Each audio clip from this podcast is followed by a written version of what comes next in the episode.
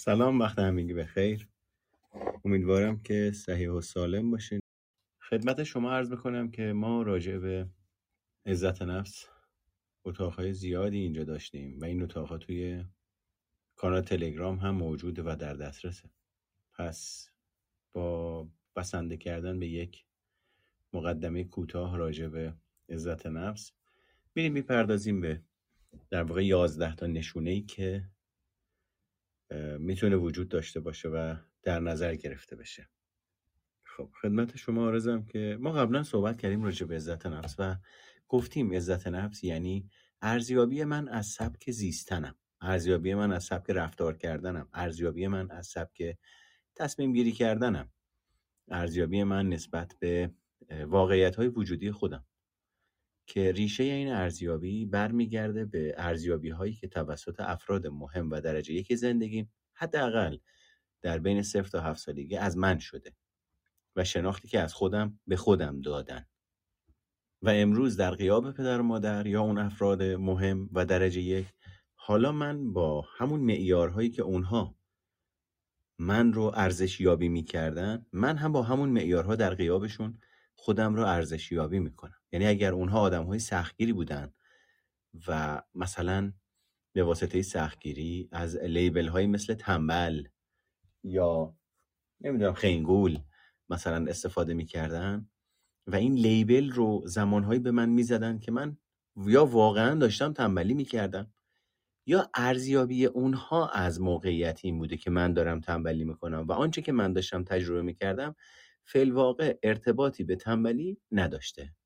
اما اونا ارزیابیشون تنبلی بوده. و با این واژه ها در واقع با این برچسب ها به شخصیت من و به ادراک من از خودم برچسب هایی زدن.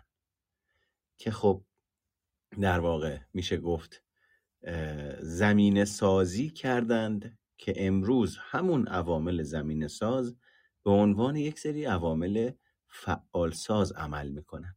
یعنی دیروز بارگذاری شده. امروز حالا یا اونها یا خودم. به محض اینی که یه کاری می‌کنم که یه ذره بوی در واقع می‌خوام راحت باشم. مثلا فکرشو بکن منظم بودم یه سال ورزش کردم تمرین کردم بعد درسم خوندم کارم هم منظم انجام دادم. حالا بعد از یه سال مثلا دیگه یه هفته از حوصله باشگاه رفتن ندارم.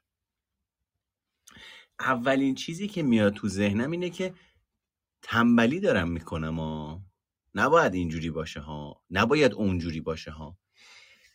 باید منظم باشم ها اگه یه وقتی نرفتم باشگاه بعد دیگه حوصله نداشتم برم باشگاه بعد رفتم روی سیکل تنبلی چی؟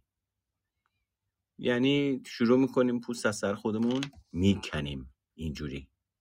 و به خودمون اجازه راحت بودن نمیدیم. یعنی معیارهای سختگیرانه ای که توسط افراد درجه یکی زندگی برای من وضع شده. امروز در قیاب اونها همون معیارها رو برای خودم در واقع به کار می‌گیرم و خوب بودن مورد تایید بودن و در واقع اوکی بودن خودم رو مشروط می‌کنم به اینی که بتونم این معیارها رو تأمین بکنم. و متاسفانه این معیارها که تأمین شدنی نیستن که.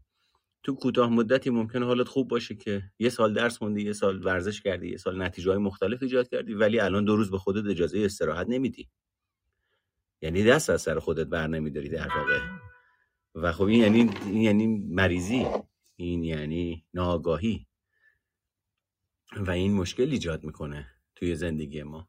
چرا؟ چون حالا من دارم با معیارهای غیر واقع بینانه که شاید دیروز به من کمک می‌کرده در حفظ بقای روانشناختیم و فیزیکیم در خانواده اما امروز دیگه کارایی ندارن همچنان می‌خوام همون کارا رو انجام بدم و همون نتایج رو بگیرم. اما ذهی خیال خام و باطل یک همچین اتفاقی نمیافته. چرا؟ چون موقعیت فرق کرده من از نظر فیزیولوژیک فرق کردم از نظر روانشناختی فرق, فرق کردم از نظر اینی که نیازهام با نیازهای اون روزم فرق کرده خواسته هم فرق کرده شرایط و موقعیت هم فرق کرده و تنها چیزی که فرق نکرده اون باورها و عقاید و چارچوب هایی که از دوران کودکی با خودم دارم و خودم رو وابسته کردم به در واقع و وفادار کردن به رعایت کردن اونها و خوب بودنم مشروطه بر اینه که طبق اون چارچوب باید عمل بکنم تا خوب باشم.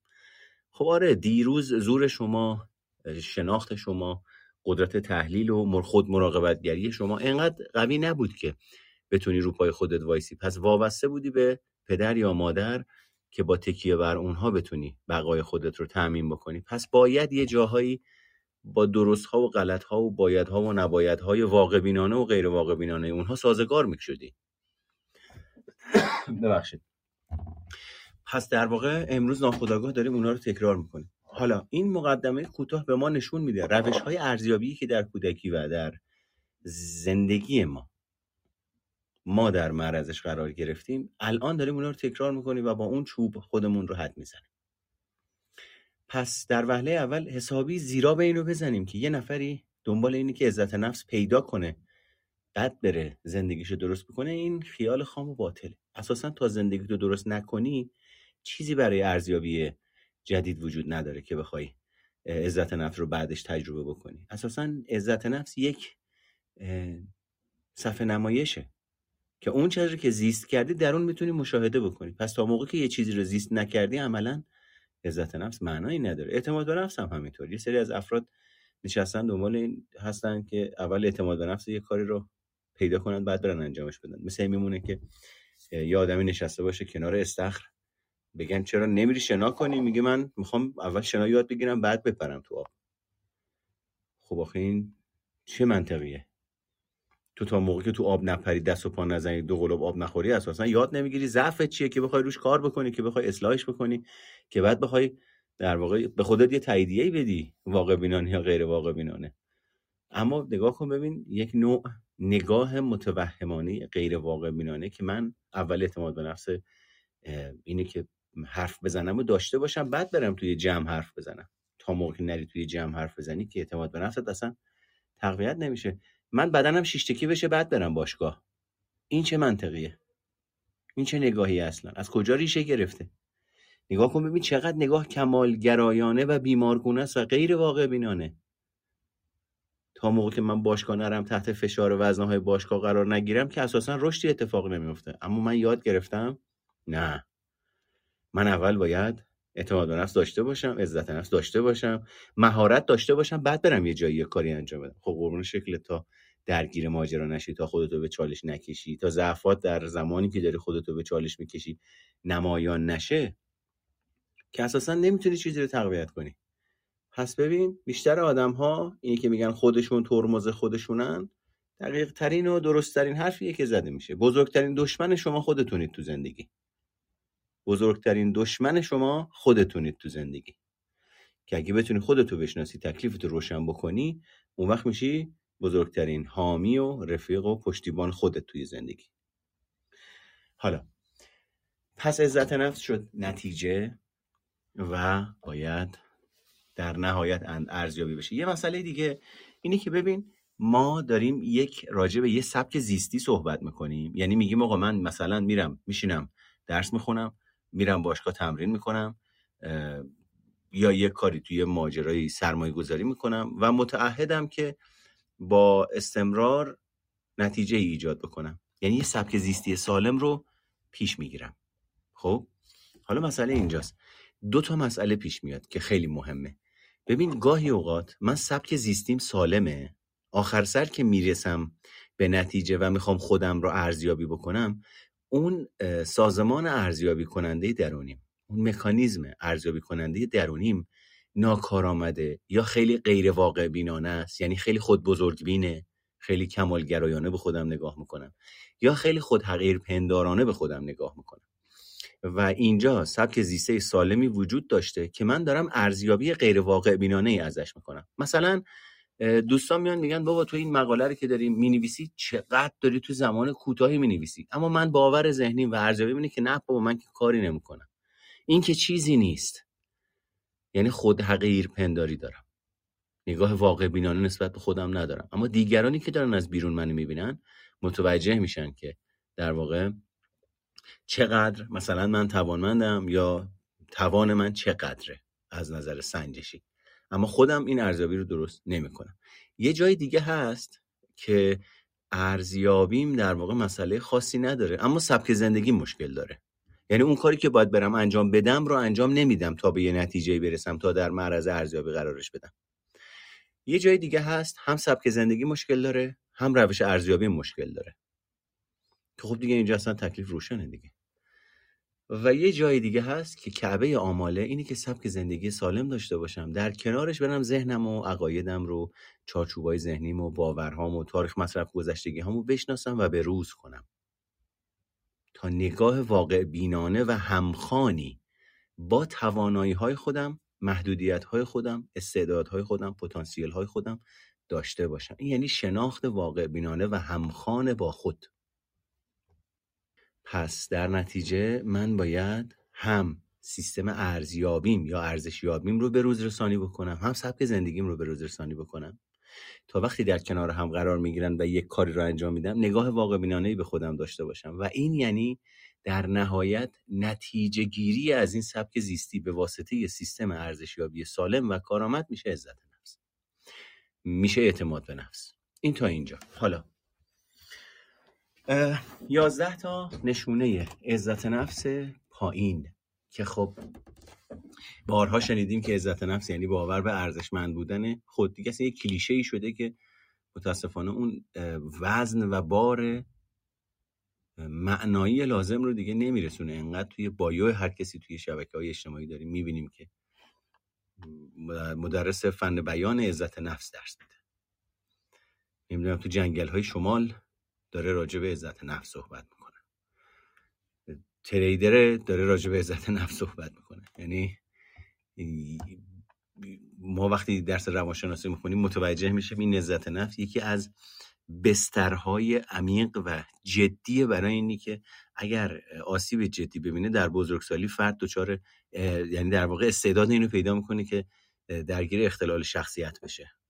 اینقدر مسئله جدیه و توی ساختمان شخصیت جزو پیوبون در نظر گرفته میشه. حالا چجوری این دوستان راجع به یه همچین چیزی صحبت می‌کنن که باور به ارزشمندی خود فقط کافی باورات رو باور بکنی ارزشات رو بشناسی درست میشه.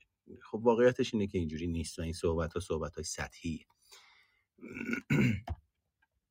ببین عزت نفس چیزی فراتر از دوست داشتن خوده و خودم همین واژه عزت نفس من اصلا با ترجمهش شخصا یه مقداری مسئله دارم. اونم اینه که نفس عزیز معنای لازم رو نمیرسونه. با حرمت نفس راحت ترم چون نفس محترم و به جا به نظر میاد اون بار معنایی رو راحتتر میرسونه. حالا مسئله اینجاست. من وقتی یک سیستم ارزشیابی سالم داشته باشم در حقیقت شایستگی در من تقویت میشه. یعنی چی؟ یعنی من میرم یک کاری رو انجام میدم با تعهد و با استمرار وزن کم کردن وزن زیاد کردن آموزش آشپزی آموزش زبان یا هر چیزی. این سیستم ارزشیابی که بعد از اینی که این فرایند رو دارم گام به گام هفته به هفته طی می‌کنم باعث میشه که بگم ایول دمم گرم دارم انجامش میدم دارم ارزش می‌سازم. سختی دارم می‌کشم اما دارم رشد می‌کنم. و این تعییدیه های درونی و سرمایه گذاری روی ارزشمندی های وجودی باعث میشه من شایسته تجربه کنم خودم رو. باعث میشه من لایق خودم رو تجربه کنم. حالا فکرشو بکن تو مثالی که زدم که سیستم ارزیابی مشکل داره ولی سبک زندگیت سالمه آدم رفته زبانشو فول کرده. ولی به جای اینی که به خودش تاییدیه واقع بینانه بده می‌زنه تو سر خودش که من خوب نیستم. کامل نیستم. باید زبان فرانسه بلد باشم تا خوب باشم. باید اینم در کنارش داشته باشم تا خوب باشم. این بایدهایی که غیر واقع بینانن اساسا آنچه که تو داری می‌سازی برای خودت و سرمایه گذاری کردی رو نادیده می‌گیره و دوباره خوب بودن تو رو مشروط می‌کنه به اینی که حالا یه چیز دیگه اضافه کن. حالا 19 خوب نیست 20 تو بگیر. حالا 20 گرفتی 21 رو بگیر. حالا 22 رو بگیر. بعد کم کم به خودت میای می‌بینی شده 70 سالت باید بری بخوابی تو دو متر جا. چون دیگه حالا حالا های بعد از هی بعد از بعد از دیگه بالاخره یه محدودیتی وجود داره دیگه. کی می‌خوای اجازه اینو صادر بکنی که سالمتر ساده و راحتتر این کارها رو انجام یعنی اینقدر سختگیرانه و چارچوب مدارانه نباشه یا کمالگرایانه نباشه. پس یکی از اتفاقهایی که میفته وقتی عزت نفس سالمه شایستگی در فرد تقویت میشه و تداوم پیدا می‌کنه. و این شایستگی در روانشناسی رشد تقریبا در سن 7 تا 12 سالگی نطفش گذاشته میشه و تقویت میشه و پایدار میشه و در بزرگسالی هم تداوم پیدا می‌کنه. خب ما خیلی اینو توی فرهنگمون نداریم. در واقع بیشتر برای ما یک دیتاییه که همخوان با تجربه های زیستی ما نیست و باید توجه داشته باشیم. وقتی راجع به عزت نفس شایستگی لایق بودن اعتماد به نفس صحبت می‌کنیم متاسفانه یک باور غلطی وجود داره که تعمیم یافته افراد درکش می‌کنن. یعنی چی تعمیم یافته درکش می‌کنن؟ یعنی ببین من به واسطه به واسطه خوندن مثلا روانشناسی و به کارگیری مهارت سخنوری توی سخن گفتن اعتماد به نفس خوبی دارم مهارت خوبی دارم. پس میگم ایول می‌تونم. اما اگه بخوام برم الان آشپزی بکنم اعتماد به نفسم ناکارآمده چون آشپزی بلد نیستم. پس نمی‌تونم رو خودم تکیه کنم. پس باید حواسمون باشه این مفاهیمی که داریم راجع به صحبت می‌کنیم ممکنه یه آدمی توی زمینه اعتماد به نفس داشته باشه. همون آدم ده دقیقه بعد بره یه جای دیگه که اساسا با عوض شدن موضوع یا مهارت یا کاری که داره انجام میده و چون بلد نیست و تسلط نداره عملا اعتماد به نفس تجربه نکنه. اینی که یک آدمی فکر می‌کنه توی تمام حوزه ها باید اعتماد به نفس داشته باشه و تلاش می‌کنه تامینش بکنه شبیه خود بزرگ منشی تو اختلال شخصیت خودشیفته است. که یک اعتماد به نفس تعمیم یافته کامله که تو هر زمینه ای من وارد بشم می‌تونم کار انجام بدم. تو همه زمینه ها من احساس ارزشمندی می‌کنم. ببین این یه حالت بدوی داره یه حالت قدرت مطلق داره. که بچه ها تو سن دو سه این قدرت مطلق رو تجربه می‌کنن. با چه ساختاری؟ با این ساختار که بچه وقتی درگیر این قدرت توهم قدرت مطلقه بیا اینجوری نگاه بکنیم از نگاه بچه که من هر موقع اراده می‌کنم سیر میشم. هر موقع اراده می‌کنم شیر میاد. ببین من چقدر قویم.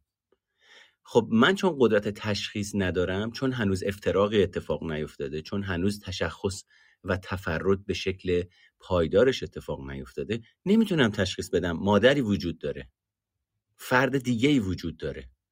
در هم تنیدم با مادر یعنی یکی می‌دونم خودم رو. پس اینجاست که دوچار توهم قدرتم که هرچی اراده می‌کنم اتفاق میافته.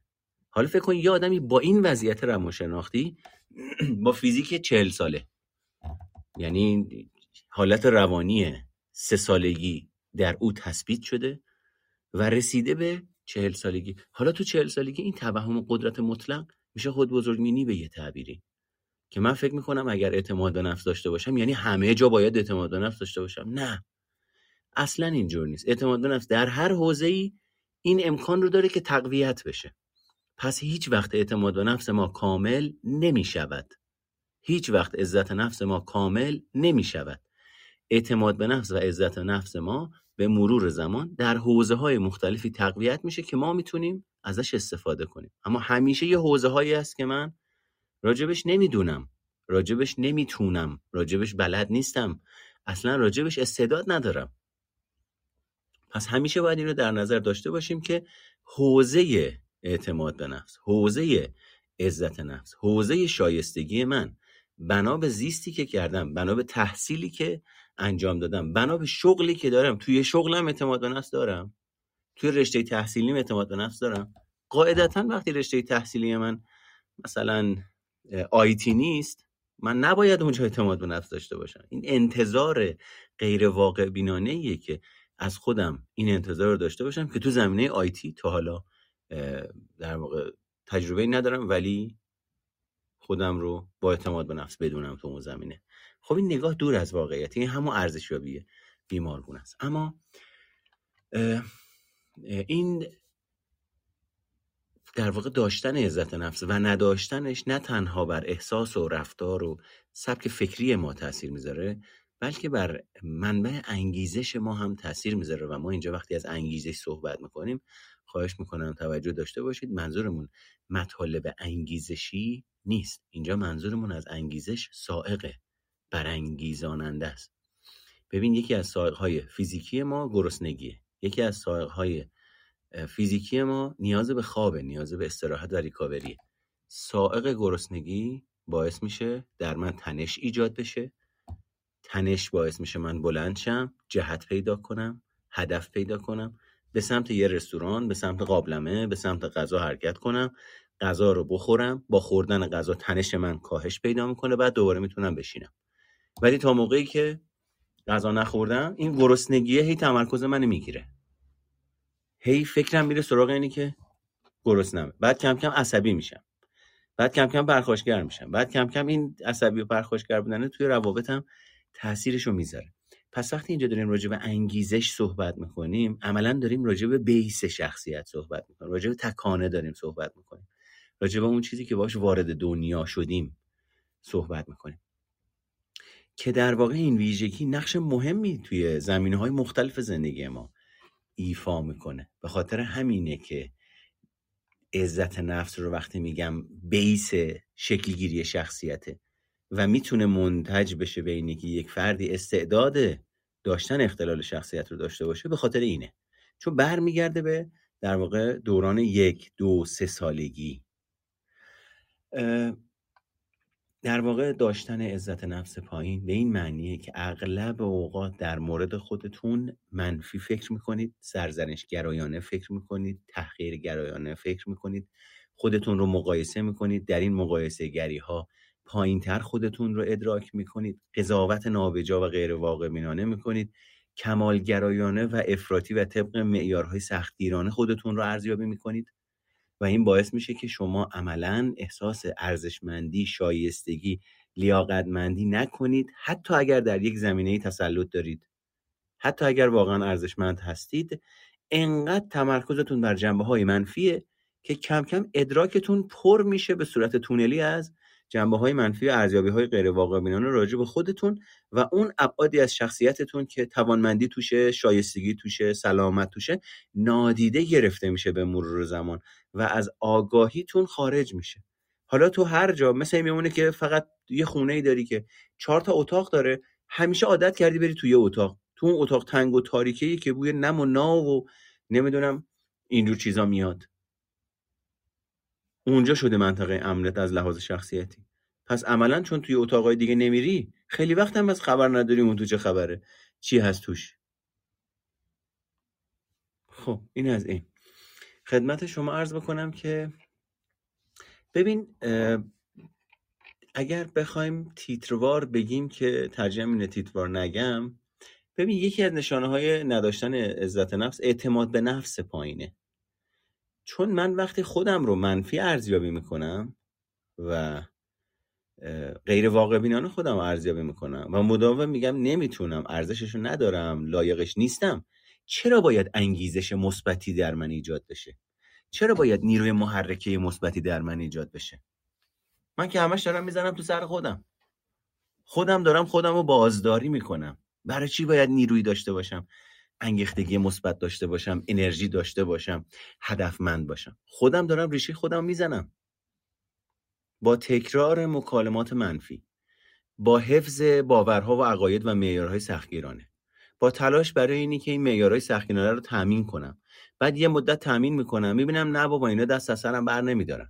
بعد خسته میشم می‌زنم تو اهمال کاری بعد اینکه اهمال کاری کردم میگم ای بابا اینجوری هم که نمی‌تونم زندگی کنم. بالاخره باید یه باید و نباید تو زندگیم داشته باشم. بعد دوباره چون این سیستم ارزیابی همون سیستم قدیمیه به روز رسونش نکردم دوباره یه مدت میام اینور به خودم سخت می‌گیرم بعد دوباره خسته میشم. بعد دوباره می‌زنم تو اهمال کاری بعد دوباره میام تو کمالگرایی. هی صفر هی صد هی صفر هی صد هی جا به جا. خب این معلومه برای چی باید افسردگی نگیری؟ برای چی نباید مضطرب باشی تو این شرایط؟ اصلا اگه یه آدمی اینجوری زندگی بکنه مضطرب نباشه افسرده نباشه غمگین نباشه من تعجب می‌کنم. برام عجیبه. که یه آدمی این همه داره خود سرزنشگری و خود تخریبگری می‌کنه تمرکزش رو نکته های منفیه. ارزیابی های غیر واقع بینانه از خودش می‌کنه. ارزیابی های ناهمخانه با خود واقعیش از خودش می‌کنه. باید این اتفاق بیفته واسش اصلا. پس اعتماد به نفس پایین یعنی من با اون مکانیزم ارزیابی توانمندی های خودم رو مهارت های خودم رو نادیده می‌گیرم سرکوب می‌کنم تحقیر می‌کنم بی ارزششون می‌کنم. خرابشون می‌کنم. و این باعث میشه که من ضعف تجربه بکنم عملا. و مولد این ضعف خودمم. در واقع اعتماد به نفس و تواناییتون به شما این امکان رو میده که بدونید می‌تونید برای مدیریت موقعیت های مختلف به خودتون تکیه کنید. پس بیایم همونجوری که گفتیم نگیم عزت نفس بگیم حرمت نفس. بیایم به جای اعتماد به نفس هم بگیم اتکاع به خود. یعنی من بتونم به خودم تکیه کنم. به مهارت سخنوریم تکیه بکنم به مهارت تحلیلگریم تکیه بکنم به انعطافم تکیه بکنم به مدیریت هیجاناتم تکیه بکنم. به توان به تعویق انداختن لذتم یا به دست آوردنم تکیه بکنم. این میشه اتکاع به خود که گفتیم چون حوزه داره به خاطر اینه پس مهارت ها وقتی تو موقعیت های مختلف به کار می‌گیرم در نهایت من می‌توانم به یه تعبیری در من زیست میشه که من با سیستم ارزیابیم میگم حالا من می‌تونم. تبدیل میشه به یک فکر تبدیل میشه به یک باور.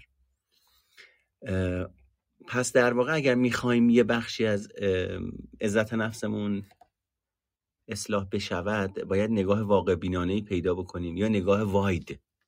یعنی ببین نگاه من همگراست. متمرکز روی جنبه های منفی. من باید یه ذره این نگاه همگرا شده رو بازش بکنم وایدش بکنم بشه برم به سمت واگرا بودن و بیام جنبه های مثبت خودم رو هم در آگاهیم وارد بکنم و مجوز ورودش رو بدم. اینجاست که در واقع من کم کم متوجه میشم من فقط جنبه های منفی نیستم. من توانایی هایی دارم که در واقع باید واقع بینانه بهش نگاه بکنم. و از اون سر طیفم می‌تونم بیفتم توی سیستم ارزیابی خود بزرگ منشانه یعنی این ور خود حقیر پنداری ها ما روش متمرکزم. حالا از اون ور مهرگان گفته دیگه نباید روی خود حقیر پنداریات متمرکز باشی میفته تو تله صفر صد میره تو تله خود بزرگ بینی و خود بزرگ منشی فرق نمی‌کنه خود حقیر پنداری و خود کمبینی و خود بزرگ منشی در نهایت ارتباطی با من واقعی نداره و همخوان نیست ارزیابیم از خودم. برای این کار برای اینی که بتونیم ارزیابیمون واقع بینانه باشه از خودمون باید بریم با یک فرد که درگیری عاطفی با ما نداره صحبت بکنیم با مشاور با روانشناس. چرا؟ چون ببین محتوای اون سیستم ارزشیابی من بایدها و نبایدها و عقاید و روش های فرزند پروری و لیبل هایی که پدر مادرم به من زدن. پس در رابطه این سیستم ارزشیابی پر شده. و مسئله اینه که اگر بخوایم اصلاحش بکنیم در رابطه هم اصلاح می شود و پر میشه. و می‌تونه حالت کارآمد داشته باشه. به خاطر همین یکی از مهمترین کارهایی که می‌تونید بکنید اینه که در ارتباط با فرد درمانگر یا مسلط این سیستم رو در واقع بازشناسیش بکنید. آیا تنهایی می‌تونم انجامش بدم؟ آیا با مطالعه کتاب می‌تونم انجامش بدم؟ نه. ما وقتی داریم راجع به الگوهای رفتاری و سیستمهای ارزیابی شخصیتی صحبت می‌کنیم این الگوها در ارتباط شکل گرفتن. یعنی الگوهای ارتباطی سختگیرانه پدرم رو در اون ریزی کردم و الگو برداری کردم پس عملا با خوندن کتاب دانش من زیاد میشه و ممکنه بتونم ساعتها راجع به اون الگو حرف بزنم. اما وقتی میرم توی موقعیتی که اون الگو در من فعال میشه من اصلا نسبت به وجود اون الگو آگاهی ندارم. اون الگو میاد به صورت خود ناخود آگاه و اتومات. رفتار منو ادراک منو سبک احساسی منو تحت تاثیر قرار میده. اصلا ممکنه همون موقعی که دارم راجع به اون الگو صحبت می‌کنم همون الگو در من فعال بشه. یا مثلا بیام جلوی کلاس راجع به مثلا با رویکرد تحلیل رفتار متقابل بهتون بگم. مثلا والد و بالغ کودک درون. الان دارم راجع به کودک درون درس میدم. بعد میگم که آدم نباید کودکش قلمبه باشه احساسی و هیجانی خیلی مناسب نیست. تکانه ای هزینه های زیادی برای آدم داره. بعد که کلاسم تموم میشه میام میشینم پشت ماشین. رانندگی می‌کنم. میام سمت خونه خودم تکانه ای رفتار می‌کنم. حالا بودم عجله کنم برسم خونه که از فوتبال عقب نمونم. به خاطر اینکه از فوتبال عقب نمونم چرا قرمز نادیده می‌گیرم. ممکنه یه نفر زیر کنم گازشو می‌گیرم. این گاز دادن من افراطی باعث بشه آدمی بترسه. پس من دارم تکانه ای رفتار می‌کنم. همین الانم راجع به همه اینا سر کلاس درس دادم. کلی هم کتاب خوندم راجع بهش. پس نه. کتاب خوندن در کنار اینی که من دارم با یک فرد حرفه‌ای کار می‌کنم و الگوهای شخصیتیم رو و عمل کردیم و فکری هیجانیم رو به روز رسانی و اصلاح می‌کنم اون کتاب خوندن در کنار این مکمل واقع میشه. اما اگر فکرشو بکنم با کتاب خوندن کاری نداره روانشناسا فقط حرف می‌زنن خب میرم کتاب رو می‌خونم بعد 6 7 سال 5 سال یا هر زمانی میگم من دارم خودشناسی می‌کنم. اما عملا بعد 5 6 سال دوباره وقتی توی موقعیت قرار می‌گیرم که را لازمه پختگی عاطفی و بلوغ عاطفی از خودم نشون بدم هیچ کدوم از اینا رو ندارم. ولی متکلم وحده سخنران همه چیز دانم حالا. این مکانیزم های دفاعی من فقط قوی شده. این ربطی به الگوی شخصیتیم و اصلاح و رشد شخصیتی یا تعدیل روش ها و رفتارهای ناکارآمد نداره. پس حواستون باشه. این از این مسئله بعدی عدم کنترله. یعنی کسی که حرمت نفس پایینی داره اغلب احساس می‌کنه که کنترلی روی زندگی خودش یا اتفاقایی که براش میفته نداره.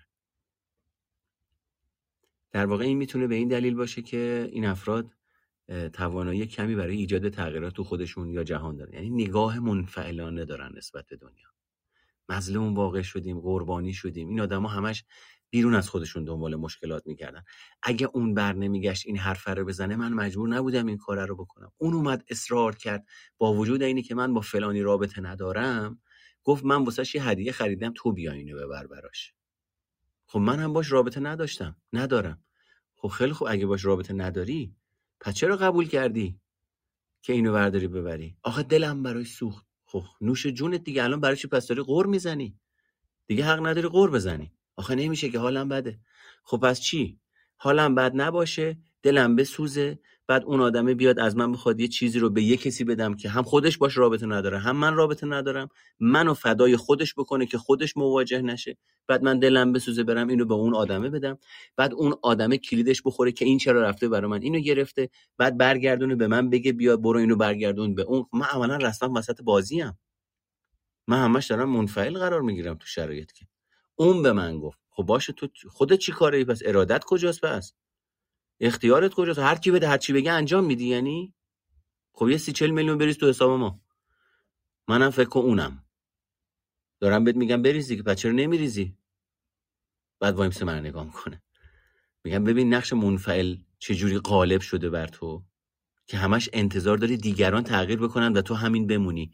کیا اینجورین بچه های سه چهار ساله. گریه می‌کنم رفع رجوع کنید. گشنمه رفع رجوع کنید. خستم با هم بازی کنید. یعنی دیگران مداوم دارن با این بچه سازش می‌کنن و سازگاری از خودشون نشون میدن. این آدمی یاد نگرفته تو بزرگسالی سازگاری متقابل یاد بگیره و میزان سازگاری اون منبع بیرونی کم بشه به مرور زمان در حالی که داریم مراحل رشد رو طی می‌کنیم. خب پس این خودش یکی از عواملی که در واقع عموما این افراد منبع کنترلشون اصطلاحا بیرونیه. اون گفت اون کرد اون نیومد اون حال منو بد کرد. اگه اون جواب تلفنش رو می‌داد من حالم بد نمی‌شد. اون اگه منو دوست داشت اصلا جواب تلفنش رو می‌داد که حال من بد نشه. یعنی چی آخه اصلا؟ خون تو دستشویه هنوز تو دستشویی هم باید به فکر تو باشه که تو حالت بد نشه. بعد اسم اینم بذاره عشق. خب که میشه بهره کشی که. این میشه بردهداری. به خاطر اینکه حال من بد نشه تو همیشه در دسترس باش. خب پس تو از من می‌خوای من همیشه خودم رو نادیده بگیرم و تو رو اولویت قرار بدم. و برای تو این یعنی عشق. این مریضی این بیماریه. این توقعات خام بدویه که یک کودک سه چهار ساله داره. که برای کودک سه چهار ساله مشکلی نیست طبیعی ترین حالتشه. ولی برای تویی که رسیدی به سن بزرگسالی داری مثل یک کودک سه چهار ساله دنیا رو ارزیابی می‌کنی و از دیگران توقع داری یعنی مریضی. چون توانایی فیزیکالشو داری توانایی روانشناختیشو داری بعد اون وقت داری مثل یه آدم چهار ساله رفتار می‌کنی. کسی هم به حرف بزنه به تریجت بر می‌خوره. یا اجتناب می‌کنی یا پرخاش می‌کنی یا تسلیم میشی می‌زنی تو سر خودت که وای دیگه من اینم دیگه. حالا چی کار می‌تونم بکنم؟ این به خاطر اینه که ریشه در کودکی من داره. خب خیلی خوب. الان الان به جایی که بپذیری شروع کنی اصلاح کردن دوباره میپری میری روی اینی که ریشه در کودکی من داره. خب داره که داره. الان چیکار کنیم؟ کی می‌خوای رفتار تو اصلاح کنی؟ آقای مهربان شما چقدر سخت می‌گیرین ها چقدر روانشناس زمختی هستین. والا من من سخت نمیگه دنیا اصلا دنیای بزرگسالی دنیاییه که مبتنی بر واقعیت و واقعیت چیز تلخ و سختیه معمولا. من سخت نمی‌گیرم. شاید تو ظرفیتت راجع به اینه که با واقعیت مواجه بشی کمه. تحقیقات نشون داده که توی شرایطی که افراد کنترل کمی بر اتفاقهایی که رخ میده دارن داشتن عزت نفس بالاتر می‌تونه به کاهش برخی از اثرات منفی این از دست دادن کنترل کمک کنه که در نهایت منتج میشه به سلامت روان. پس اگه احساس می‌کنید کنترلی روی زندگیتون یا موقعیت خودتون یا تصمیم گیری هاتون ندارین پیدا کردن راههایی برای بهبود عزت نفس ممکنه برای رفاه شما مفید باشه. سومین ویژگی مقایسه اجتماعی منفی. اساسا ببین این مقایسه گری پوست از سر ما کنده و می‌کنه. من خودم رو مقایسه می‌کنم برتر و سرتر از دیگران ادراک می‌کنم خودم رو در یک وضعیت. خودم رو مقایسه می‌کنم ضعیفتر و چیپتر و بدبختتر و نالایقتر از دیگران ادراک می‌کنم و دیگران رو بالاتر ادراک می‌کنم. و این لزوما به زیست دیگران ربطی نداره. این تو ذهن من داره اتفاق میفته پس دوباره ریشش از کجا میاد؟ از گذشته که منو مقایسه کردن و گفتن اون ملاک خوب بودنه. اون نماینده خوب بودنه. اون الگوی خوب بودنه. پس تو هر موقع بتونی به اون برسی تو خوب هستی و ما تاییدت می‌کنیم. حالا اصلا به این کار نداره دیگه. که آقا اونی که الان خوب بودن داری تعریفش می‌کنی از نظر استعداد تو اون زمینه خوبه. من توی اون زمینه ای که اون خوبه تو اون زمینه واقعا استعداد ندارم و من توی زمینه دیگه استعداد دارم. اما متاسفانه اون پدر یا مادر جاهلی که خوب بودن رو اینگونه تعبیر می‌کنه از استعدادهای بچه خودش احتمالا نامطلعه و خوب بودن رو او تعریف می‌کنه. پس عملا داره از آنچه که بچه خودش هست توجهش رو معطوف می‌کنه به آنچه که باید باشه. و زمانی که از اون دوران تمرکز من قفل میشه روی چیزی که باید باشم و از چیزی که هستم قافل میمونم اون چیزی که هستم به مرور زمان به واسطه قفل شدن تمرکزم بر روی چیزی که باید باشم به حالت بدوی به سن بزرگسالی می‌رسه یا نادیده گرفته میشه. بعد اون وقت من میرم سرمایه گذاری می‌کنم روی چیزی که عملا استعدادشو ندارم و اون آدمی که استعدادشو داره در کوتاه زمان با کمترین هزینه فعالش می‌کنه شکوفاش می‌کنه. اما چون من استعدادشو ندارم زمان باید بذارم هزینه باید بذارم. بعد نمی‌تونم مثل اون ایجادش بکنم. بعد تو سری می‌زنن بعد مقایسه می‌کنن که تو چرا انقدر خنگی تو چرا نمی‌تونی فلانی رو نگاه کن. بچهش اله بله. مایه سرفکندگی ما هستی بعد کم کم اون وقت خودشیفتگی اونا میاد بالا که تو بالاخره یه نمره 20 نمیاری من بتونم به تو افتخار کنم. خب نه بحث افتخار نیست بحث اینه که تو می‌خوای بری جلوی دیگران پوز بدی حقارت خودتو که تو زندگی خودت ایجاد نکردی نتونستی نتیجه ایجاد بکنی حالا بچه‌تو می‌خوای دکتر کنی. اصلا کار نداری بابا این اصلا تو زمینه دکتر استعداد نداره اصلا علاقه نداره.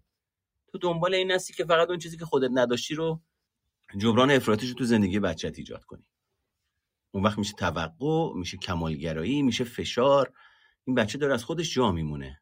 و تو داری اونو فدای چیزی که باید خودت میداشتی و نداشتی می‌کنی. آخر سرم برمیگرده میگه نمی‌دونم چه لقمه حرومی آوردم توی خونه زندگی که این بچه این شده آخر عاقبتش. نه قربون شکلت.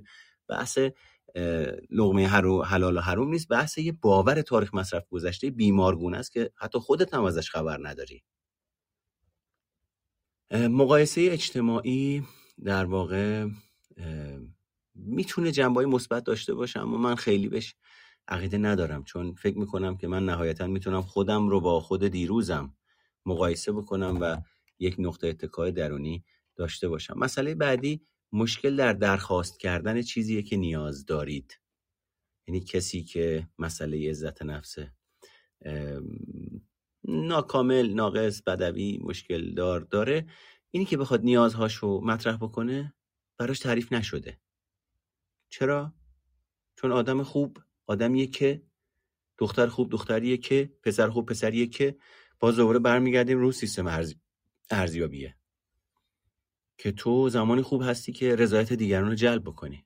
خب من وقتی از اول زندگیم یاد گرفتم دیگران در اولویت ادراکی و ذهنی من باشن عملا یاد گرفتم برای اینی که دیگران در اولویت باشن باید خودم نادیده بگیرم. پس این اثر نادیده انگاشتن های مداوم و مکرر در طول زمان چه حالتی رو در من ایجاد می‌کنه؟ آیا می‌تونه ناکامی رو در من دامن بزنه؟ آیا ناکامی می‌تونه خشم رو در من دامن بزنه؟ آیا تداوم تلاش برای راضی و خوشنود کردن دیگران که بیشمار هستند و غیر واقع بینانه به نظر می‌رسه که بشه همه را راضی کرد باعث میشه این ناکامی در من تداوم پیدا بکنه و خشم من حالت مزمن بگیره؟ و من عملا توی سن و سالی دلم نخواد دیگه برای دیگران یه کاری انجام بدم و بخوام به خودم توجه کنم. اما هر موقع میام به خودم توجه کنم اون سیستم ارزیابی درونی میاد میگه حواست باشه ها دختر خوب دختریه که پسر خوب پسریه که. باز دوباره من میرم تو سیکل اینی که اون چه که می‌خوام و داره به من فشار میاره و نادیده گرفته شده و در قالب خشم مزمن تجربه میشه دوباره سرکوبش کنم. خب یه جایی من اگه منفجر نشم که اوضاع خیلی خراب میشه. پس طبیعی ترین حالتش اینه من بعد از سازگاری افراطی و سرکوب افراطی و تلاش برای خوشنود کردن دیگران یهویی سیمان بچسبه روی این سکه این برگ برگرده. بشم یادم پرخاشگری که هیچکی نمیشناستش بعد میره تو روانشناس بالینی بهش میگن اختلال انفجار تناوبی.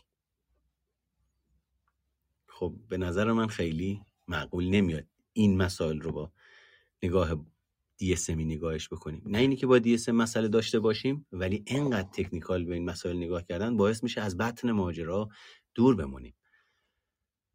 مسئله بعدی خب حالا نیازم اگر بخوایم راجبش صحبت بکنیم زمان می‌بره. من نمی‌خوام زیاد طولش بدم ولی باید توجه داشته باشیم که این نیاز صرفا نیاز به خرید کردن و نیاز به تفریح کردن و اینجور چیزا نیست. اینا نیازهای اساسی وجودی هستند. که بیس شخصیت من و شما رو شکل میدن. که برمیگرده به از بد و تولد تا بزرگسالی این نیازها اگر برطرف شده بیس شخصیتم شکل بگیره. مسئله بعدی نگرانی و شک به خوده. یعنی ببین کسی که مسئله عزت نفس داره یکی از اصلی ترین صدای من قطع شده؟ به من بگید ببینم بچه صدای من دارین؟ دارین. بسیار خوب. یکی از اصلی ترین مسائلی که داریم نگرانی و شک. متاسفانه خیلی از افرادی که من باشون مراجعه می‌کنن تو سن بزرگسالی نمی‌تونن تشخیص بدن نگرانی فکره. میگه احساس نگرانی می‌کنم. و مسئله اینه که وقتی نتونی احساس از فکر تشخیص بدی یعنی یک تمایز نایافتگی و یک درهم تنیدگی سیستمی در وجودت هست که این باعث میشه توی تشخیص واقع بینانت دچار خطا بشی. شک به خود یعنی اینی که ببین در مقابل شک به خود چیه؟ اتکای به خوده اعتماد به خوده باور به خوده اراده است. خود مختاریه. اما زمانی که من در سن رشد طوری با هم برخورد شده که مداوم باور به توانمند بودنم نشده درست تثبیت و پایدار بشه من تو بزرگسالی مدام شک دارم. بگم؟ نکنه اشتباه باشه. نگم نکنه اشتباه باشه. اگه گفتم اینجوری شد چی؟ اگه گفتم اونجوری شد اگه تصمیم گرفتم بعد دیدم خوشم نمیاد چی کار کنم؟ پس بهتره اصلا تصمیم نگیرم. از هر کاری یه دونش رو نک بزنم ذهن خودم رو توجیه کنم که این همه کار دارم می‌کنم. ولی در نهایت نتونسته هنوز تصمیم بگیره یه کاری رو جدی پیش ببره. هنوز شکش برطرف نشده که کاری که داره می‌کنه آیا واقعا مال خود می‌دونه؟ آیا علاقه داره بهش؟ آیا تکلیفش با خودش روشن شده تو مرحله رشد که بره مرحله بعدی؟ این شک و تردید همچنان داره باهاش میاد تو حوزه مختلف. دست از سرش بر نمیداره. پس عملا نمیره سراغ تصمیم گیری. چون اگر تصمیم بگیرم و اونچه که من فکر می‌کنم نباشه چی؟ من با این سیستم ارزشیابی می‌زنم. سرزنش تحقیر توهین تم همه اینا رو اون وقت پوست از سر خودم می‌کنم. پس سکون بهترین راه حله. اون وقت میرم پیش این استادایی که شروع می‌کنن نمی‌دونم یه سری چیزایی یاد میدن که آروم باش نمی‌دونم فلان کن. اینا هم منو سوق میدن تو منطقه امن عادت هام یعنی اجتناب می‌کنم از برخورد کردن با شرایط و چالش های واقع بینانه میشینم تو غار میگم آخه چقدر آرومم. دارم به مستری می‌رسم. نه تو به سکون رسیدی. آرامش رو بارها گفتم. با نهایت و حد اکثر توان در حرکت بودن و دچار لرزه نشدن نه اینی که بشینی تو اتاق خونت هیچ چالش محیطی و عامل محیطی تو رو برانگیخته نکنه اسمشو بذاری. آرامش. این اجتنابه این فراره. این آرامش نیست. خب مسئله بعدی مشکل در پذیرش بازخورد مثبته. یعنی مثلا آدم میاد به من میگه که آره تو خیلی آدم توانمندی هستی می‌تونی این کارو بکنی می‌تونی میگه نه بابا.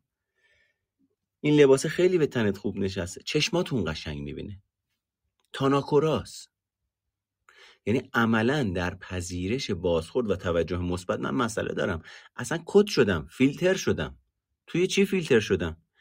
ناخداگاه یه کاری می‌کنم سرزنش ببینم.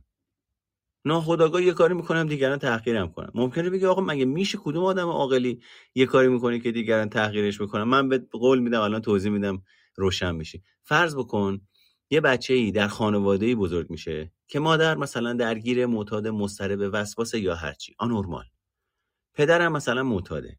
بعد پدر به واسطه اینی که معتاده اینجوریه که موقعی که خماره پرخاشگر عصبی پاچه می‌گیره در و دیوار رو گاز می‌زنه رفتارهای ناشایست نشون میده بچه ها رو ترد می‌کنه از خودش. بعد که میره مصرف می‌کنه میاد یهویی میشه آدم مهربون. خب ببین یکی از اصلی ترین ویژگی هایی که کودک در کودکی نیاز داره قابل پیش بینی بودن پدر و مادره که بتونه ساختار شخصیت رو در سطح رسشی یعنی ژنتیکی وقتی آمادگی رشد رو پیدا می‌کنه سالم پایه گذاری بکنه. حالا فکر کن یه آدمی در مقابل منه که یه دقیقه بابا خوبه یه دقیقه یه هویی بابا خوبه نیست یه باباییه که داره منو ترد می‌کنه. پس الگوی ایمن درونی من یه آدم ناایمنه. که غیر قابل پیش بینیه پس اگر بخوایم بگیم من تا بزرگ سالی مهارت ناخود آگاه در برقراری ارتباط با چه آدمی رو پیدا می‌کنم چی میشه؟ یا آدمی که غیر قابل پیش بینی باشه به چشم من میاد ناخداگاه چون در ارتباط با این آدم رشد کردم. کلامی میام میگم که آقای مهرگان من دنبال یه آدمی هم که زندگی آرومی باهاش داشته باشم. سالم باشه. مثل بابام نباشه.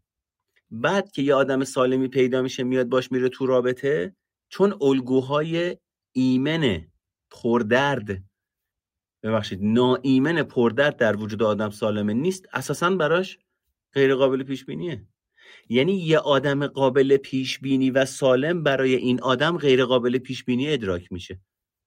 چون آدم ایمن یا آدم قابل پیش بینی برای او یک آدمیه که ثبات نداره و غیر قابل پیش بینیه پس مثلا اون آدم سالمه با این با هم دیگه مثلا رفتن نشستن یه جایی دارن مثلا خوش میگذرن بعد اون آدم سالمه از اینی که در کنار این آدمه داره لذت می‌بره از سکوت اونجا داره لذت می‌بره از حضورش داره لذت می‌بره.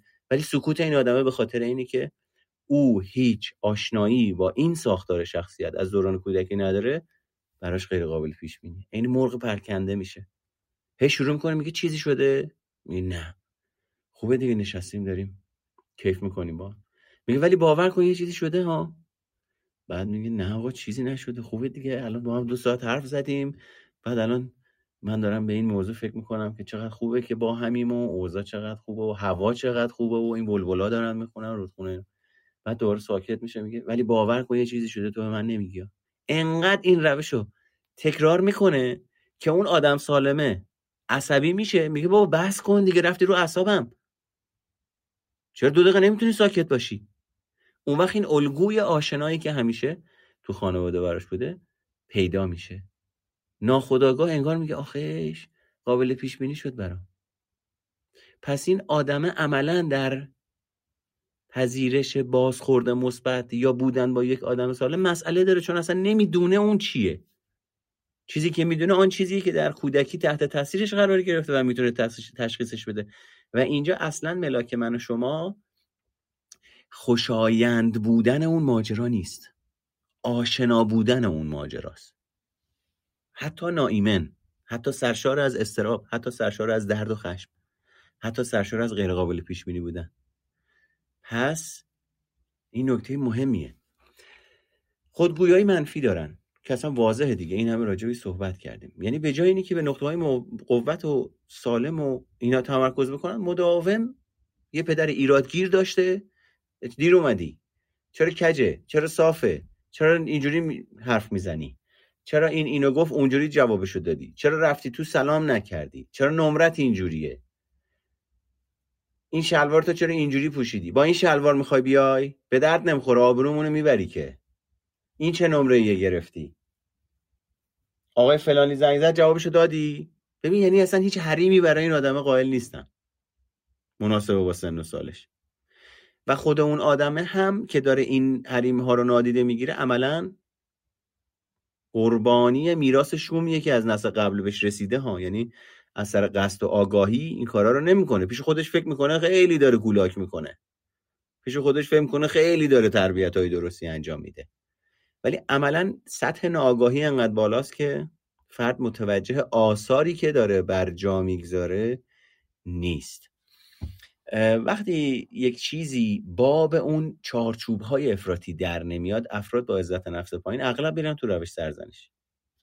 انقدر از خودشون ایراد می‌گیرن از ظاهرشون شخصیتشون توانایی هاشون محدودیت هاشون کمشون زیادشون که آخرش تیکه پاره میشه. چند پاره میشه اصطلاحا. یکی دیگه از ویژگی هاشون ترس از شکسته. ببین مسئله اینه که این خیلی نکته مهمیه ها. خوب گوش کن. ترس از شکست با خود شکست متفاوته. خود شکست خود شکسته. ترس از شکست یه هیجان غیر واقع بینانه است. ترسه. هیچ ربطی به شکست نداره. بازدارنده است. یعنی من به واسطه اینی که نکنه برم شکست بخورم نکنه نتیجه مطلوبم رو به دست بیارم اصلا حاضر نیستم به چالش بکشم با واقعیت مواجه بشم و با نتیجه بله یا نش مواجه بشم. چون از اون اول میگم اگه برم تو نه. پس چه کاریه؟ نمیرم اصلا انجامش بدم. اگه برم سرمایه گذاری بکنم شکست می‌خورم. پس ولش کن. این یعنی من مداوم یک موقعیت روانشناختی تکراری رو برای خودم حفظ می‌کنم با این ساختار ترس از شکست. با این ترس مرضی و بیمارگونه. مثل ترس از تنهایی میمونه. ترس از تنهایی با تنهایی فرق می‌کنه. این جنسش ترسه. این ترس جنسش بازدارنده است. و تو اگر بتونی اون جنس ترس رو درک بکنی ببین مثل این میمونه که ترس از زخم و زخم. ترس از کرونا و کرونا. احتمالا کرونا گرفتید.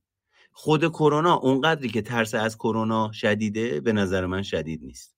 خود کرونا واقعیه ولی ترس از کرونا واقعی نیست موهومه تصوره. غیر واقع بینان است.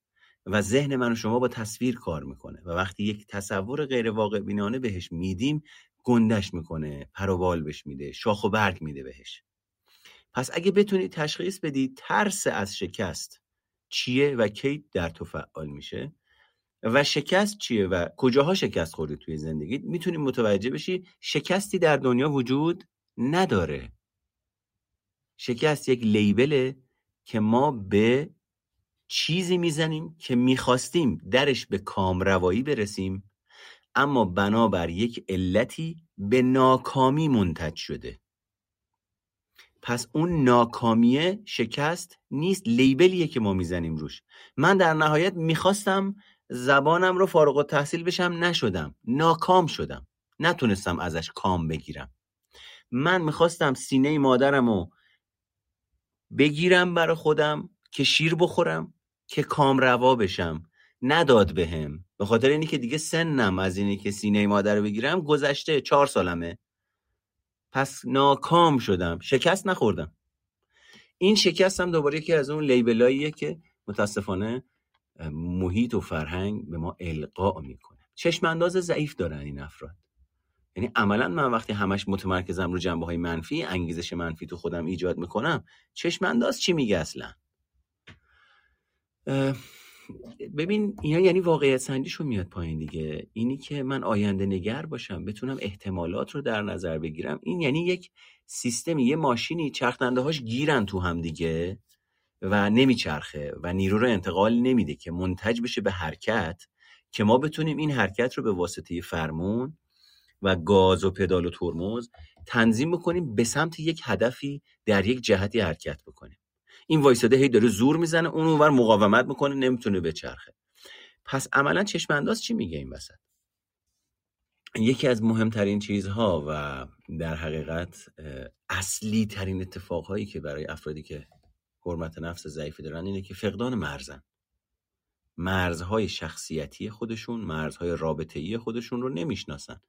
چرا؟ چون وقتی اون آدمه میاد میگه رفتی اومدی کمه زیاده صاف نشستی جواب اینو دادی جواب اونو دادی. بعد تو اتاقش تناس یهویی بدون اینکه در بزنه در وا می‌کنه میره تو. بعد میره راجع به لباس زیرش به نظر میده. راجع به رشته تحصیلیش بهش نظر میده. راجع به ال نظر میده. راجع به بل نظر میده. یعنی تو همه چی می‌خواد در واقع ببرتش جلو. خب اساسا هویتش سالم شکل نمی‌گیره که. که اساسا بخواد بگه آقا این منم و من اینجا تصمیم من این شکل نمی‌گیره. سلف درستی شکل نمی‌گیره. همیشه مشروط بر اینه که یه کسی دیگه بیاد به من میگه چیکار بکنم تا خیالم راحت باشه که درسته یا غلط. وابستگی. پس در واقع توانایی تعیین مرزها اغلب در اوایل زندگی ایجاد میشه. کودکانی که والدین یا مراقبانی دارند که با آنها نشان می‌دهند که مورد احترام و ارزش هستند بهتر می‌توانند مرزهای خوبی را در روابط بزرگسالی خود ایجاد کنند. همچنین احتمال بیشتری دارد که به طور کلی دیدگاه مثبتتری نسبت به خود و دنیا داشته باشند. افرادی که عزت نفس پایینی دارند می‌تونن برای تعیین حد و مرز با دیگران مشکل داشته باشند. این افراد ممکن از این احساس گناه یا ترس داشته باشند که اگر بخوان مرزی رو با دیگران ایجاد کنن یا اونو حفظ کنن اطرافیان دیگه اونها رو دوست نخواهند داشت. به خاطر همینه که این افراد از نگفتن تفره میرن. چون من وقتی میگم نه یعنی اینجا مرز منه. به تو اجازه نمیدم از این بیشتر به من نزدیک بشی. به تو اجازه نمیدم بیشتر از این از من بخوای. به تو اجازه نمیدم بیشتر از این بمونی. به تو اجازه نمیدم بیشتر از این نظر بدی. اینجا مال منه. نه. دلم نمی‌خواد راجع به این موضوع صحبت بکنم. نمیام نمی‌خورم نمیپوشم. حرف نمی‌زنم. چرا حرف نمی‌زنی؟ خب چرا حرف بزنم؟ آخه چرا فلانی به تو زنگ زد؟ داشت از پشت سر من بعد می‌گفت تو هیچی بهش نگفتی. چی بگم بهش؟ خب بهش می‌گفتی می‌گفتی واقعیت این نیست. برای چی باید بگم؟ این مسئله بین تو و فلانیه. آخه فلانی به تو زنگ زده با تو صحبت کرده. اه. خب باشه فلانی به من زنگ زده با من صحبت کرده. ولی من الگوهای تخریبی رو به کار نگرفتم. فقط شنیدم. اتفاقا فلانی خیلی تلاش کرد که نظر منو بدونه که حالا باید چیکار کنه. گفتم نمی‌دونم این مسئله به خودتون مربوطه. نه دیگه ببین. تو اگر می‌خواستی واقعیت و حقیقت رو بهش نشون بدی بهش می‌گفتی که این نون درست نیست. خب یعنی منظورت اینه منم بیام تو بازی خام و نپخته شما بعد بیام از تو طرفداری بکنم. خب اونم رفیقمه تو هم رفیقمی. طرف تو رو بگیرم یه جوری گیرم طرف اونو بگیرم یه جوری گیرم. پس بهترین حرکت اینه که مرزمو مشخص کردم از اون شنیدم تو هم اگه می‌خوای حرف بزنی میشنوم ازت بگو. آره معلومه که اذیتی معلومه که مسئله برات خیلی مهمه معلومه که آزردگی داری ولی اینی که من می‌خوام تاییدت بکنم یا ردت بکنم یا اونو تایید بکنم یا رد بکنم از این خبرا نیست. بیا نگاه کن رفته چهار تا کلاس روانشناسی خونده حالا چجوری واسه ما کلاس می‌ذاره؟ یعنی ببین اون آدمه در مقابل اینی که به رشد برسه و بتونه تمایز پیدا بکنه و مرزاش براش مشخص بشه اینجوری ناخودآگاه مقاومت نشون میده. فقدان مرزهای سالم می‌تونه در زمانی که دیگران به مکان و زمان شخص احترام نمی‌ذارن مشکلات ایجاد کنه. فقدان احترام نه تنها به سطح استرس فرد اضافه می‌کنه بلکه ممکنه باعث بشه که او احساس خود ارزشمندی کمتری داشته باشه. چون من نمی‌تونم از مرزها مراقبت کنم. پس وقتی نمی‌تونم از مرزها مراقبت کنم یا صدام در نمیاد میگم باشه هرچی شما میگید یا اگه بخوام از مرزها مراقبت کنم شمشیر رو بکشم می‌خوام دست و پاشون رو قطع کنم. یعنی یا انفعال یا پرخاش. وسط ندارم. ابراز وجود و جرأتمندی ندارم که به موقع راجبش مرزم مشخص بکنم. یا از اول رابطه عملا طوری رفتار بکنم که مجموعه ای از مرزها و بیمرزی های من رو طرف مقابل بشناسه و وزن سالمی داشته باشه. مرزهای من. دیگه چون از اول می‌دونه وقتی میاد راجع به یه موضوع شخصی از من یه چیزی می‌خواد از بار اول که با هم دیگه هنوز عاطفی نشدیم نزدیک نشدیم مرام و معرفتی نشدیم بهش میگم نه. وقتی از اون اول این نه صادر میشه اون زمانی که عاطفی میشیم وزن نه هم در کنار اون عواطف کنارش هست که ببین فلانی همچین آدمی نیست که تو بری ازش اینو بخوای. حالا من بهت میگم ولی تو می‌تونی بری امتحان کنی ببینی. یعنی این جا افتاده در او. ولی تو وقتی از اول همه رو راضی نگه میداری داری میگی من آدم وظیفه مندی هستم. داری میگی من آدمی هم که در هر لحظه با شما هستم. هر چی بخوای انجام میدم. از خودم می‌زنم چهار صبحم بهم زنگ بزنی با خلوص نیت در خدمت گذاری حاضرم سرورم. خب پس فردا اون آدمه تو داری خود بزرگ منش پرورش میدی. پس فردا اگه بخوای به زندگیت برسی اون متوقعه از تو. چی شده؟ کلاس می‌ذاری؟ اینا حرفای خودت نیست. کی پرت کرده؟ خودش هم نمی‌دونه داره مقاومت نشون میده ولی اوضاع خوب نیست اینجا. تلاش برای راضی کردن دیگران که به یه تعبیری بهش پرداختم. که یکی از علائم رایج عزت نفس پایینه. افرادی که احساس خوبی نسبت به خودشون ندارن ممکنه برای به دست آوردن اعتبار خارجی یا احساس خوب بودن فراتر از معمول عمل کنن تا مطمئن بشن که دیگران راحت و خوشحالن. پس دنبال تاییدیه دیگرانن که تو, چقدر آدم خوبی هستی؟ چقدر آدم اجتماعی هستی؟ ساعت چهار صبح هم که به زنگ می‌زنیم و همیشه تلفن در دسترسه. خیلی آدم خوبی هستی تو. ولی به چه قیمتی؟ به قیمت اینه که خودت له بشی ناکام بشی نادیده گرفته بشی. جربزه و جرأت اینه که با خودت مواجه بشی رو نداشته باشی دیگران تاییدت کنن. دیگران تعریفت کنن. دیگران هویت تو بهت بدن. باید و نباید توسط دیگران ایجاد شده باشه مشروط باشه. و به عنوان اختتامیه اثرات عزت نفس پایین یه مقداری بالینی بهش نگاه بکنیم. استراب اختلال اشتها پریشانی احساسی و هیجانی اعتیاد به اینترنت یا فرار به اینترنت یا دنیای غیر واقع بینانه اختلالات حراس رفتارهای پرخطر اختلال استراب فراگیر اختلال استراب اجتماعی مصرف مواد استرس خود سرزنشگری خود تحقیرگری پرخاشگری انفعال انفعال پرخاشگرانه. افسردگی هم حتی می‌تونه ایجاد بکنه. به خاطر اینه که میگیم بیس شخصیته. پس اگر درست شکل نگرفته باشه می‌تونه بستر شکلگیری اختلالات روانی اختلالات شخصیت و آسیب های روانی رو ایجاد بکنه. عزت نفس اختلال روانی نیست نبودنش. زمین سازه مثل کمالگرایی. کمالگرایی و عزت نفس زمین ساز شکلگیری و آماده شدن برای حرکت به سمت اختلالات روانی اختلالات شخصیت کمبودها بیشبودها ناسازگاری ها و اینجور چیزها میشن. آیا اصلاح میشه؟ بله. اصلاح میشه. قطعی اصلاح میشه؟ نه. به حال مثل یه لوح سفیدی میمونه که روش ردی افتاده. ولی تا درصد قابل توجهی که زندگی فرد کارآمد بشه هدفمند بشه انگیزشش مثبت بشه سالم بشه اونقدری که وزن پیدا بکنه که عملا خودش و دیگران ادراک جدیدی ازش داشته باشن صد درصد امکان پذیره خب اینم از این. حالا اگر کسی سوال داره می‌تونه سوالش رو توی text box مطرح بکنه. صدای محمد مهرگان رو شنیدید. از پادکست روانشناسی سایکوپاد در واقع club این پادکست. من همینطور که با شما دارم صحبت بکنم می‌خوام یه لینکی رو اینجا برای شما بذارم که در حقیقت کانال تلگرامه که فایل صوتی این برنامه و برنامه های دیگه در واقع این لینکی که بالای سر منه.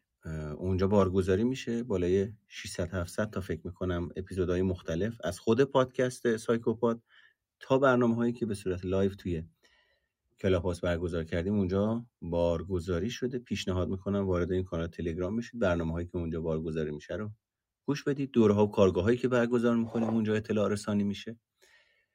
و می‌تونید به سایت خودمختاری سر بزنید خودمختاری .ir یا خودمختاری .com که در واقع یک سری تست های روانشناسی اونجا من آماده کردم می‌تونید انجام بدید. یه سری برنامه هایی که قبلا برگزار کردیم جهت تهیه و خرید اونجا هست و همینطور یک دوره رایگان راجع به هوش هیجانی توی بخش وبلاگ سایت گذاشته شده که چهار تا اپیزوده می‌تونید اونها رو گوش بدید. توصیه می‌کنم حتما اونها رو گوش بدید کمک کننده است. مال دوران کروناست.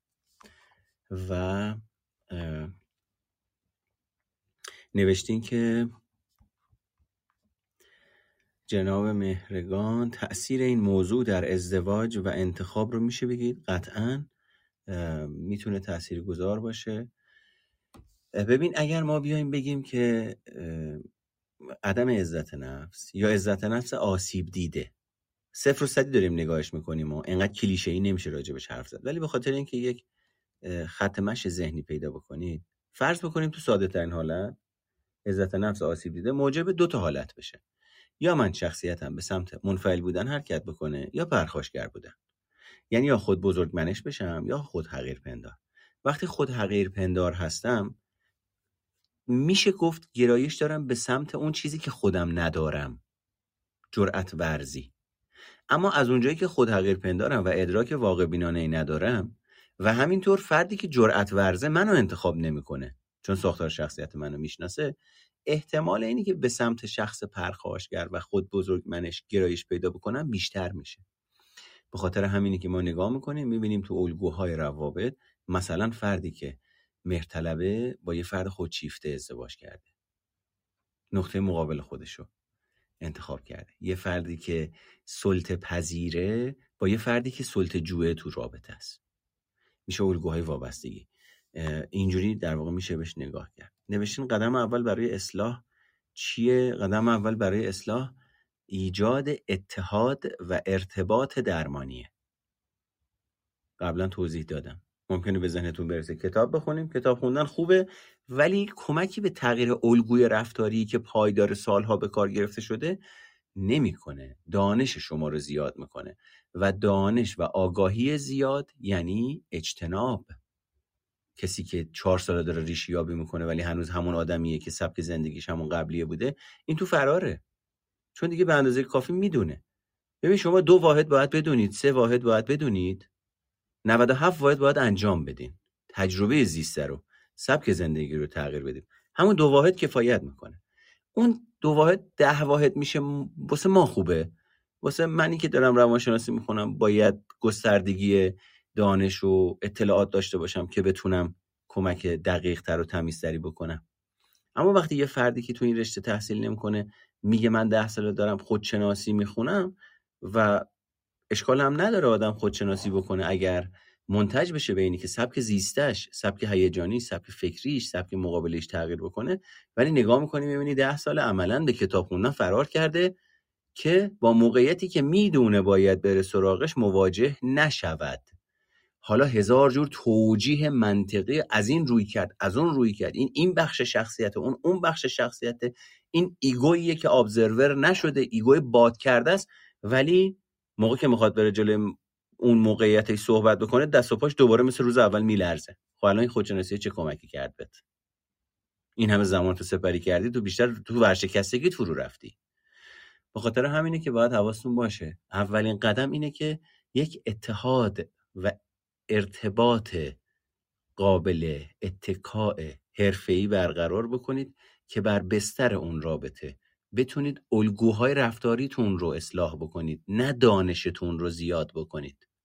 دانشتون رو می‌خواین زیاد بکنید کتاب بخونید.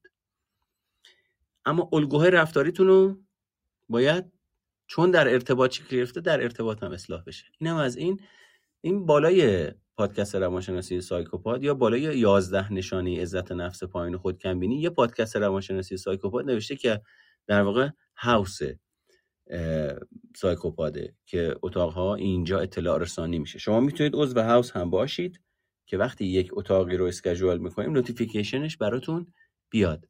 page اینستاگرام منم توی bio م هست رو عکسم اگر بزنید می‌تونید تشریف ببرید پایین صفحه. اونجا هم کلی live و مطالب مختلف هست که می‌تونید ازش استفاده بکنید. خب این از این. دیگه نوشتن با سلام در جواب با مطالعه کتاب های خوب و کاربردی و با تلاش خود شخص می‌توان به اهداف های خود رسید. اصلا اینجوری نیست. ولی قطعا آها اینجاش نه. نه اینجوری نیست. با مطالعه نمی‌تونید برسید یا اگرم برسید در کوتاه مدت می‌رسید و در بلند مدت دوباره اون الگوی شایع خود تکرار شونده تثبیت شده خودش رو نشون میده. نوشتن به نظرتون آدم با مطالعه کتاب و شنیدن وایس روانشناسای معتبر می‌تونه استراب و افسردگی و وسواس و امثال اینا رو معالجه کنه یا حداقل کنترل کنه؟ آیا میشه با در واقع گوش دادن به کسی که تخصص قلب داره و داره راجع به تکنیک های عمل جراحی قلب صحبت می‌کنه عمل جراحی قلب انجام بدین؟